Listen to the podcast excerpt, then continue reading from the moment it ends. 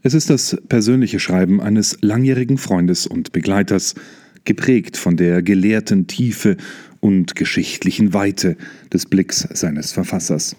Papst Emeritus Benedikt XVI. hat zum 100. Geburtstag von Papst Johannes Paul II. einen Brief an den langjährigen Sekretär Kardinal Stanislav Dziwisz geschrieben. Ein Schreiben, das angesichts der Krise der Kirche selbst historische Züge trägt. Benedikt erklärt in dem auf den 4. Mai datierten Brief, dass Zehner Deutsch zur Veröffentlichung von der polnischen Bischofskonferenz zur Verfügung gestellt wurde, dass die göttliche Barmherzigkeit der Schlüssel sei, der nicht nur den heiligen Papst aus Polen verstehen hilft. Die Barmherzigkeit ist auch die Brücke von Johannes Paul II. zum Pontifikat von Papst Franziskus, so der Bayer, der selber zwischen beiden als oberster Brückenbauer, als Pontifex Maximus diente. Heute scheint es mir wichtig, schreibt Benedikt, vor allem auf die eigentliche Mitte zu verweisen, von der aus die Botschaft der verschiedenen Texte zu lesen ist. Diese Mitte ist durch die Stunde seines Todes uns allen nachdrücklich vor Augen geführt worden. Papst Johannes Paul II. starb in den ersten Stunden des von ihm neu eingeführten Festes der göttlichen Barmherzigkeit. Benedikt, der als Kardinal Josef Ratzinger über viele Jahre Papst Johannes Paul II. und der Kirche in entscheidender Rolle und Funktion diente, würdigt ohne falsches Pathos seinen Vorgänger und er räumt den Vorwurf aus, dass dieser ein moralischer Rigorist gewesen sei. Benedikt schreibt, als Johannes Paul II. seine letzten Atemzüge auf dieser Welt getan hat, war gerade nach dem Gebet der ersten Vesper das Fest der göttlichen Barmherzigkeit angebrochen.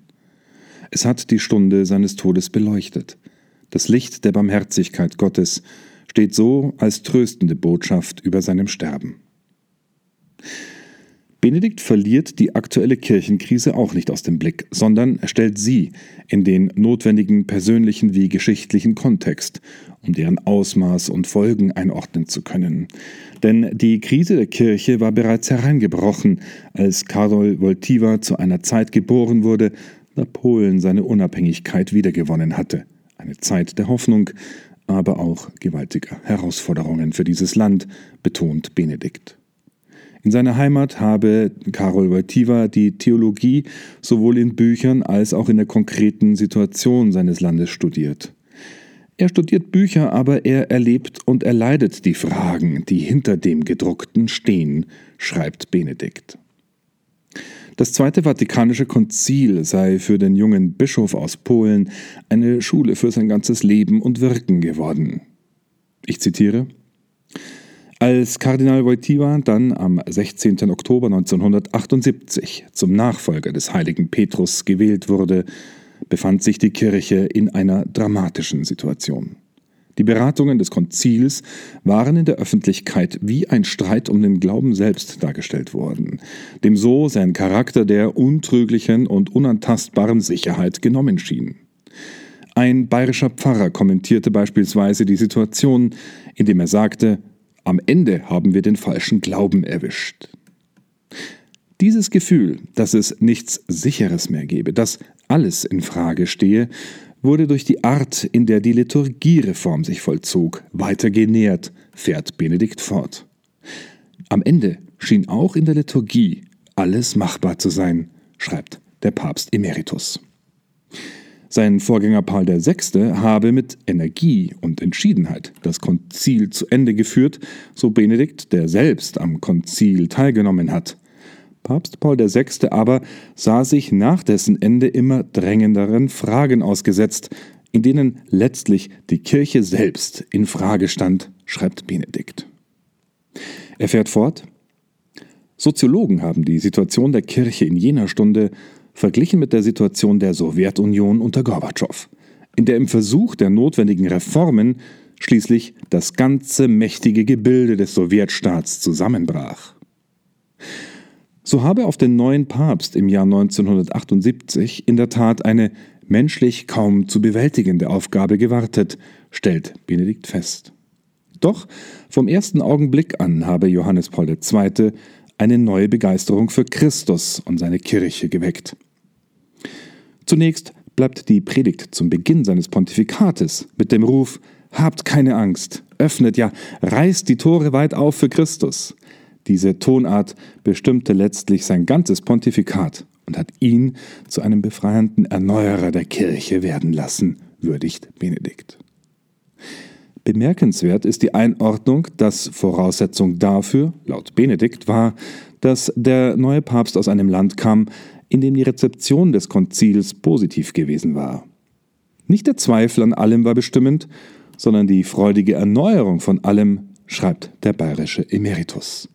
Johannes Paul II. habe die Welt auf 104 Reisen durchwandert, habe den Glauben der Kirche in 14 Enzykliken umfassend dargestellt. Dass er damit in den von Zweifeln erfüllten Kirchen des Westens Widerspruch ausgelöst hat, war unvermeidbar, stellt Benedikt fest.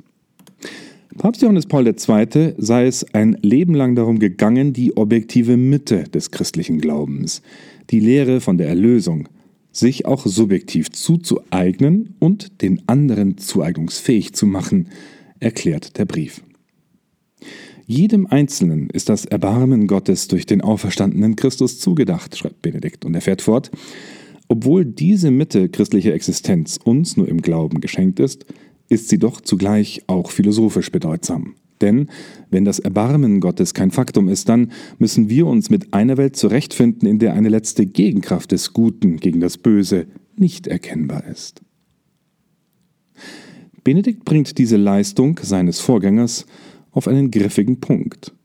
So schreibt der selber bereits 93-Jährige über den Mann, der am kommenden Montag 100 Jahre alt geworden wäre. In einer Stunde, in der die Kirche unter der Bedrängnis des Bösen neu zu leiden hat, ist er uns ein Zeichen der Hoffnung und der Zuversicht. In seinem letzten Buch Memoria e Identità, das gleichsam am Vorabend seines Todes erschienen sei, habe Papst Johannes Paul II. die Botschaft vom göttlichen Erbarmen noch einmal zusammenfassend dargestellt. Benedikt schreibt, er verweist darauf, dass Schwester Faustina noch vor den Schrecken des Zweiten Weltkrieges gestorben ist, aber schon die Antwort des Herrn auf all dieses Unerträgliche mitschenkte. Es war, als ob Christus durch Faustina habe sagen wollen, das Böse wird nicht den definitiven Sieg davontragen. Das Ostergeheimnis bekräftigt, dass das Gute letzten Endes siegreich sein wird, dass das Leben den Tod und dass die Liebe über den Hass triumphieren wird.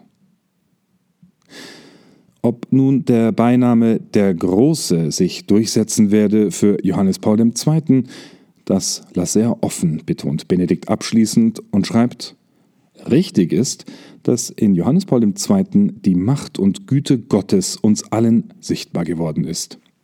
In einer Stunde, in der die Kirche unter der Bedrängnis des Bösen neu zu leiden hat, ist er uns ein Zeichen der Hoffnung und der Zuversicht.